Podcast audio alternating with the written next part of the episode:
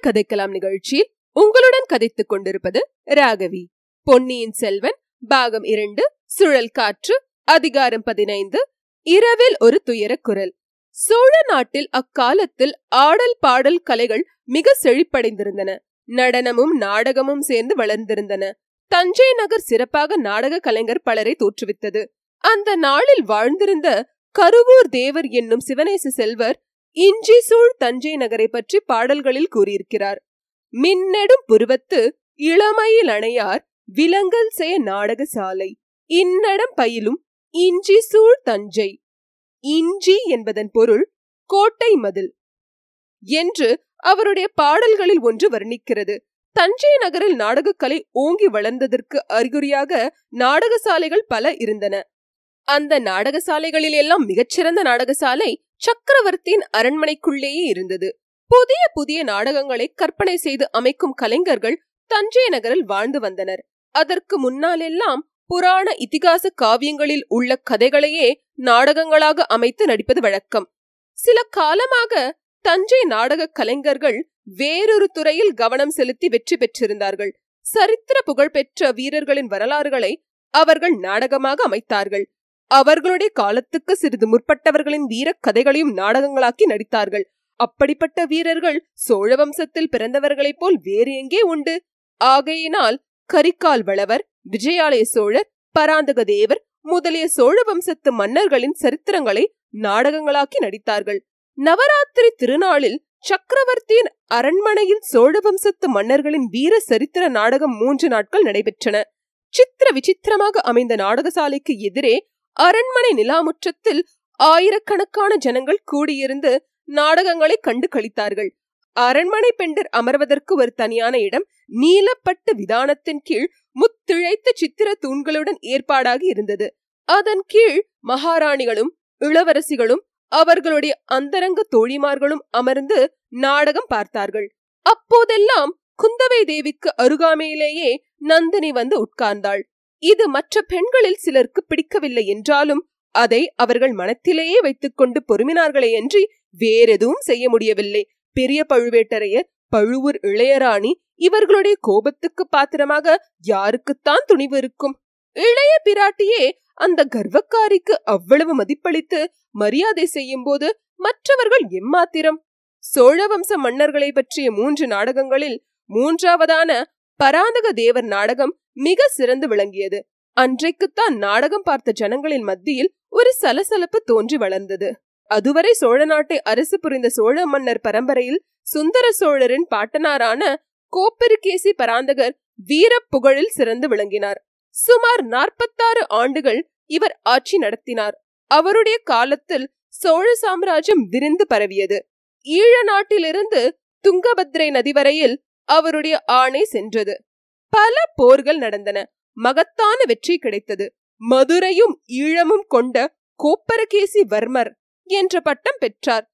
தில்லை சிதம்பரத்தில் சிற்றம்பலத்துக்கு பொன் வேந்து புகழ் பெற்றார். இவருடைய வாழ்க்கையின் இறுதியில் சில தோல்விகள் ஏற்பட்டு ராஜ்யம் சுருங்கியது. ஆனால் இவருடைய வீரப்புகழ் மட்டும் குன்றவில்லை.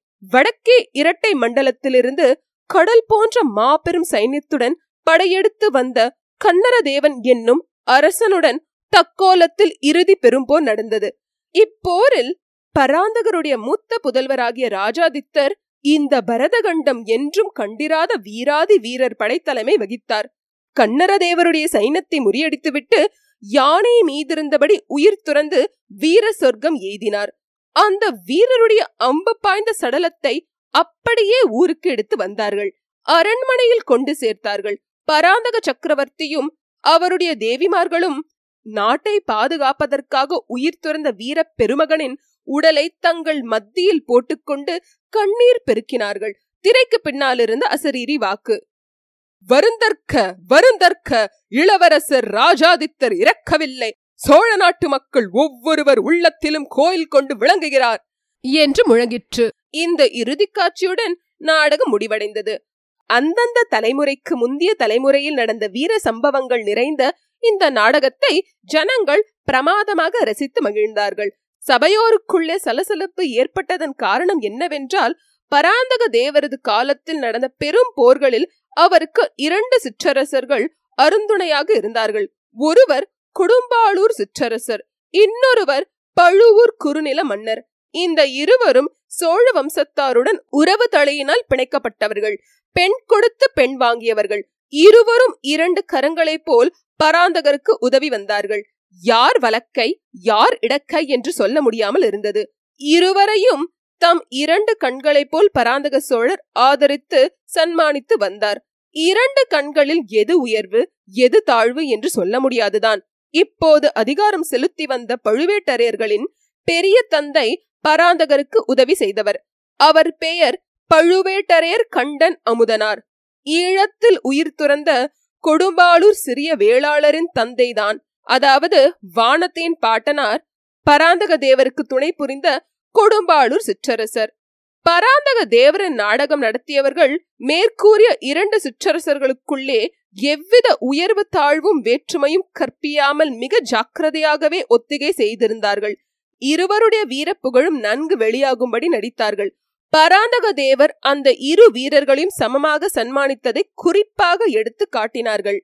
ஆனபோதிலும் நாடகம் பார்த்த சபையோர் அத்தகைய சமபாவத்தை கொள்ளவில்லை என்பது சீக்கிரத்திலேயே வெளியாயிற்று. அவர்களில் சிலர் கொடும்பாளூர் கட்சி என்றும் வேறு சிலர் பழுவூர் கட்சி என்றும் தெரிய வந்தது கொடும்பாளூர் தலைவன் வீரச் செயல் புரிந்ததை நாடக மேடையில் காட்டிய போது சபையில் ஒரு பகுதியார் ஆரவாரம் செய்தார்கள். பழுவூர் வீரன் மேடைக்கு வந்ததும் இன்னும் சிலர் ஆரவாரித்தார்கள். முதலில் இந்த போட்டி சிறிய அளவில் இருந்தது. வர வர பெரிதாகி வளர்ந்தது. நாடகத்தின் நடுநடுவே நாவலோ நாவல் என்னும் சபையோரின் கோஷம் எழுந்து நாலு திசைகளிலும் எதிரொலியை கிளப்பியது. இந்த காலத்தில் உற்சாகத்தையும் ஆதரவையும் காட்டுவதற்கு ஜனங்கள் ஜெயகோஷம் செய்வது போல் அக்காலத்தில் நாவலோ நாவல் என்று சப்தமிடுவது வழக்கம். சபையில் எழுந்த இந்த போட்டி கோஷங்கள் குந்தவை தேவிக்கு உற்சாகத்தை அளித்தன. கொடும்பாளூர் கட்சியின் கோஷம் வலுக்கும் போது பக்கத்தில் இருந்த கொடும்பாளூர் இளவரசியை தூண்டி பார்த்தாயா வானதி உன் கட்சி இப்போது வலுத்து விட்டது. என்பாள் கள்ளங்கபடமற்ற வானத்தியும் அதை குறித்து தன் மகிழ்ச்சியை புலப்படுத்துவாள். பழுவூர் கட்சியாரின் கோஷம் வலுக்கும் போது இளைய பிராட்டி நந்தினியை பார்த்து ராணி இப்போது உங்கள் கட்சி பலத்து விட்டது. என்பாள் ஆனால் இது நந்தினிக்கு உற்சாகமூட்டவில்லை என்பதை அவள் முகக்குறி புலப்படுத்தியது. இந்த மாதிரி ஒரு போட்டி ஏற்பட்டதும் அதிலே ஜனங்கள் பகிரங்கமாக ஈடுபட்டு கோஷமிடுவதும் இளைய பிராட்டி அதை மேலும் தூண்டிவிட்டு வருவதும் அந்த அற்ப சிறுமி வானத்தியையும் தன்னையும் ஒரு நிறையில் சமமாக வைத்து பரிகசிப்பதும் நந்தினியின் உள்ள கனலை பன்மடங்கு வளர்த்து வந்தது. கோபித்துக் கொண்டு எழுந்து போய்விடலாமா என்று பல தடவை தோன்றியது. அப்படி செய்தால் அந்த போட்டியை பிரமாதப்படுத்தி தன் தோல்வியை ஒப்புக்கொண்டதாகும் என்று எண்ணி பழுவூர் ராணி பல்லை கடித்துக் கொண்டிருந்தாள். இதையெல்லாம் குந்தவை கவனித்து வந்தாள். நந்தினியின் மனோநிலையை கண்ணாடியில் பார்ப்பது போல் அவளுடைய முகத் தோற்றத்திலிருந்து தெரிந்து கொண்டு வந்தாள். ஆனால் வேறொரு விஷயம் இளைய பிராட்டிக்கு தெரியாத மர்மமாயிருந்தது போரில் பாண்டிய மன்னன் தோல்வியடைந்தது அவன் இலங்கை மன்னனிடம் சென்று சரணாகதி அடைந்தது. இலங்கை மன்னனிடம் உதவி பெறாமல் மணிமுகுடத்தையும் ரத்தின ஆகாரத்தையும் அங்கேயே விட்டுவிட்டு சேர நாட்டுக்கு ஓடியது. முதலியவற்றை நாடகத்தில் காட்டியபோது சபையோர் அனைவருமே அளவில்லா உற்சாகத்தை காட்டினார்கள். ஆனால் நந்தினியின் முகம் மட்டும் அப்போதெல்லாம் மிக்க மனவேதனையை பிரதிபலித்தது. இதன் காரணம் என்னவென்பது பற்றி இளைய பிராட்டி வியப்புற்றாள். கொஞ்சம் பேச்சு கொடுத்து பார்க்கலாம் என்று எண்ணி சக்கரவர்த்தியும் நம்முடன் இருந்து இந்த அருமையான நாடகத்தை பார்க்க முடியாமல் போயிற்றே. பாட்டனார் சாதித்த இக்காரியங்களை இவரும் தம் காலத்தில் சாதிக்கிறார் அல்லவா அப்பாவுக்கு மட்டும் உடம்பு குணமானால்? என்றாள். தானே உடம்பு குணமாகி விடுகிறது.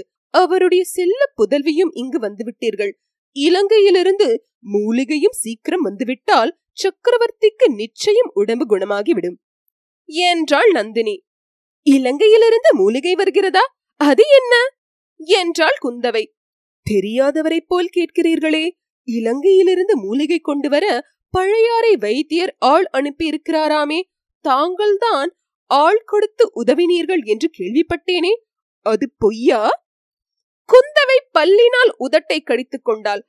பார்ப்பதற்கு முல்லை மொக்கை போல் பல்வரிசை அழகாயிருந்தாலும் கடிக்கப்பட்ட உதடுகளுக்கு வலிக்கத்தான் செய்தது. நல்ல வேளையாக நாவலோ நாவல். என்னும் பெருங்கோஷம் அச்சமயம் எழுந்தபடியால் அந்த பேச்சு அத்துடன் தடைபட்டது. சுந்தர சோழரின் வன்மையும் வனப்பும் ஆயுளும் அரசும் வாழ்க என வாழ்த்திவிட்டு நாடகம் முடிவடைந்தது. சபையோர் கலைந்து குதூகல ஆனந்தத்தினால் ஆடிக்கொண்டு தத்தம் வீடு சென்றார்கள். சிற்றரசர்களின் தேவிமார்களும் அவர்களுடைய பரிவாரங்களும் சென்றார்கள். பின்னர் சக்கரவர்த்தினி வானமாதேவியும் மற்றுமுள்ள அரண்மனை பெண்டிரும் சோழர் குல தெய்வமான துர்க்கையம்மன் ஆலயத்துக்கு புறப்பட்டார்கள். சுந்தர சோழர் உடல் நலம் எய்தும்படி மலையமானன் புதல்வி பல நோன்புகள் நோற்று வந்தார். துர்க்கையம்மன் கோயிலுக்கு அடிக்கடி சென்று அவர் பிரார்த்தனை செலுத்துவது உண்டு. நவராத்திரி ஒன்பது நாள் ராத்திரியும் துர்க்கையம்மனுக்கு விசேஷ பூஜைகள் நடந்தன. சக்கரவர்த்தியின் சுகத்தை கோரி பலிகள் இடப்பட்டன. ஒவ்வொரு நாள் இரவும் மகாராணி கோயிலுக்கு சென்று அர்த்தஜாம பூஜைக்கு பிறகு திரும்புவது வழக்கம். அரண்மனையின் மூத்த பெண்டிர் பலரும் மகாராணியுடன் ஆலயத்துக்கு செல்வார்கள். இளம் பெண்களை துர்க்கை சன்னதிக்கு அழைத்து போகும் வழக்கமில்லை. பூசாரிகள் மீது சில சமயம் சன்னதம் வந்து அகோரமாக ஆடுவார்கள். சாபம் விளைந்த வரலாறுகளை சொல்லுவார்கள். இளம் பெண்கள் பயப்படக்கூடும் என்று அழைத்து போவதில்லை. ஆனால் இளைய பிராட்டியிடம் நீ பயந்து கொள்வாய். என்று சொல்லி நிறுத்த யாருக்கு தைரியம் உண்டு? அந்த ஒன்பது தினமும் தாய்மார்களுடன் குந்தவையும் துர்கை கோயிலுக்கு சென்று அம்மனுக்கு பிரார்த்தனை செலுத்தி வந்தாள். இச்சமயங்களில் வானதி தனியாக அரண்மனையில் இருக்க வேண்டி இருந்தது. பராந்தக தேவர் நாடகம் நடந்த அன்று இரவு வானத்தியின் உள்ளம் உற்சாகத்தினால் பூரித்திருந்தது. தன் குலத்து முன்னோர்கள் செய்த வீர செயல்களை அரங்க மேடையில் பார்த்து அவளுக்கு பெருமிதம் உண்டாகி இருந்தது. அத்துடன் இலங்கை நினைவும் சேர்ந்து கொண்டது. ஈழப்போரில் இறந்த தன் தந்தையின் நினைவும் தந்தையின் மரணத்துக்கு பழிவாங்கி வரச் சென்றிருக்கும் இளவரசரின் நினைவும் இடைவிடாமல் எழுந்தன. தூக்கம் சிறிதும் வரவில்லை. கண் நிமைகள் மூடிக்கொள்ள மறுத்தன. இளைய பிராட்டி ஆலயத்திலிருந்து திரும்பி வந்து அன்றைய நாடகத்தை பற்றி அவருடன் சிறிது நேரம் பேசிக் கொண்டிருந்தால் பிறகு தூக்கம் வரலாம். அதற்கு முன் நிச்சயமாக இல்லை. வெறுமனே படுத்து புரண்டு கொண்டிருப்பதைக் காட்டிலும் அரண்மனை மேன்மாடத்தில் சற்று உலாவி வரலாமே என்று தோன்றியது. மேன்மாடத்திலிருந்து பார்த்தால் தஞ்சை நகரின் காட்சி முழுவதும் தெரியும். துர்க்கை ஆலயத்தை கூட பார்த்தாலும் பார்க்கலாம். இவ்விதம் எண்ணி படுக்கையை விட்டு எழுந்து சென்றாள். அந்த அரண்மனைக்கு வானதி புதியவள்தான். ஆயினும் மேன்மாட நிலாமுற்றத்தை கண்டுபிடிப்பது அவ்வளவு ஒன்றும் கஷ்டமா இராது. நீல நெடு பாதைகளும் இருபுறமும் தூண்களும் தூங்கா விளக்குகளும் இருக்கும்போது என்ன கஷ்டம்? பாதைகள் சுற்றி சுற்றி சென்று கொண்டிருந்தன. முன்னிரவில் ஜெகத் ஜோதியாக பிரகாசித்த விளக்குகள் அணைந்து விட்டன. சில புகை சூழ்ந்த மங்களான ஒளி தந்தன. ஆங்காங்க பாதை முடுக்குகளில் தாதிமார்கள் படுத்தும் சாய்ந்தும் தூங்கிக் கொண்டிருந்தார்கள்.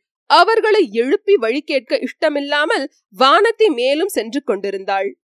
அந்த அரண்மனை பாதைகளுக்கு ஒரு முடிவே இல்லை போல தோன்றியது. திடீரென்று ஒரு குரல் கேட்டது. அது தீனமான துயரக் குரலாய் துணித்தது.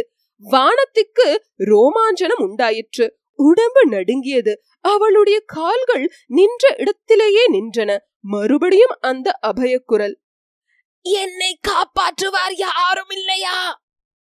ஆஹா! இது சக்கரவர்த்தின் குரல் போல அல்லவா இருக்கிறது? என்ன ஆபத்தோ தெரியவில்லையே. உடல் நோயின் கோளாறு அல்லது வேறு ஏதாவது இருக்குமா? சக்கரவர்த்தினி முதலிய மூத்த பெண்டிர் அனைவரும் கோயிலுக்கு சென்று விட்டார்களே. சக்கரவர்த்திக்கு பக்கத்தில் யாரும் இல்லாமலா இருப்பார்கள் ஆயினும் போய் பார்க்கலாம். நடுங்கிய கால்களை மெதுவாக எடுத்து வைத்து வானத்தை மேலும் சில அடிகள் நடந்தாள். குரல் கீழே இருந்து வருவதாக தோன்றியது. அந்த இடத்தில் பாதையும் முடிந்தது. குனிந்து பார்த்தால் கீழே ஒரு விசாலமான மண்டபம் தெரிந்தது. ஆஹா! சக்கரவர்த்தியின் சயன கிரகம் அல்லவா அது? ஆம் அதோ சக்கரவர்த்தி தான் படுத்திருக்கிறார். தன்னந்தனியாக படுத்திருக்கிறார். மேலும் ஏதோ அவர் புலம்புகிறார். என்னவென்று கேட்கலாம்? அடி பாவி உண்மைதானடி. நான் உன்னை கொன்று விட்டது உண்மைதான். வேண்டுமென்றே கொல்லவில்லை. ஆனாலும் உன் சாவுக்கு நான் தான் காரணம். அதற்கு என்ன செய்ய சொல்கிறாய்? வருஷம் இருபத்து ஐந்து ஆகிறது. இன்னமும் என்னை விடாமல் சுற்றுகிறாயே. உன் ஆத்மாவுக்கு சாந்தி என்பதே கிடையாதா? எனக்கும் அமைதி தரமாட்டாயா? என்ன பிராயச்சித்தம் செய்ய வேண்டுமோ சொல். அதன்படி செய்து விடுகிறேன். என்னை விட்டுவிடு. ஐயோ என்னை இவளுடைய கொடுமையிலிருந்து விடுவிப்பார் யாரும் இல்லையா? எல்லோரும் என் உடல் நோய்க்கு மருந்து தேடுகிறீர்களே. என் மனநோயை தீர்த்து காப்பாற்றுவார் யாரும் இல்லையா? போ போ போய்விடு. இல்லை போகாதே. நில். நான் என்ன செய்ய வேண்டும் என்று சொல்லிவிட்டு போ. இப்படி மௌனம் சாதித்து என்னை வதைக்காதே. வாயை திறந்து ஏதாவது சொல்லிவிட்டு போ. இந்த வார்த்தைகள் வானத்தின் காதில் இரும்பை காய்ச்சி விடுவது போல் விழுந்தன. அவளுடைய உச்சந்தலை முதல் உள்ளங்கால் வரையில் குலுங்கியது. தன்னை எறியாமல் கீழே குனிந்து பார்த்தாள். மண்டபத்தில் நாலாபுறமும் அவளுடைய பார்வை சென்ற வரையில் பார்த்தாள். சக்கரவர்த்திக்கு எதிரில் சற்று தூரத்தில் ஓர் உருவம் நின்று கொண்டிருந்தது. அது பெண்ணின் உருவம்.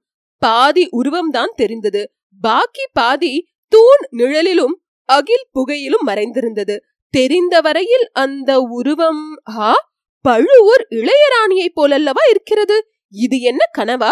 சித்த பிரமையா இல்லை உண்மையேதான். அதோ அந்த தூண்மறைவில் ஒளிந்து நிற்பது யார்? பெரிய பழுவேட்டரையர் அல்லவா? சந்தேகமில்லை. அவர்கள்தான் பழுவூர் இளையராணியை பார்த்து விட்டா சக்கரவர்த்தி அப்படியெல்லாம் பேசுகிறார்? உன்னை கொன்றது உண்மைதான் என்று அலறினாரே. அதன் பொருள் என்ன? திடீரென்று வானத்திற்கு மயக்கம் வரும் போல் இருந்தது. தலை சுற்றத் தொடங்கியது. இல்லை அந்த அரண்மனையே சுற்றத் தொடங்கியது. சி இங்கே மயக்கமடைந்து விடக்கூடாது. கூடவே கூடாது. பல்லை கடித்துக் கொண்டு வானத்தி அங்கிருந்து சென்றாள். ஆனால் திரும்பச் செல்லும் பாதை தொலையாத பாதையா இருந்தது. அவள் படுத்திருந்த அறை வரவே வராது போல் தோன்றியது. முடியாது. இனிமேல் நடக்க முடியாது. நிற்கவும் முடியாது. குந்தவை பிராட்டி கோயிலிலிருந்து திரும்பி வந்தபோது வானத்தி அவள் அறைக்கு சற்று தூரத்தில் நடைபாதையில் உணர்வற்று கட்டை போல் கிடப்பதை கண்டாள். இத்துடன் அதிகாரம் பதினைந்து முற்றிற்று.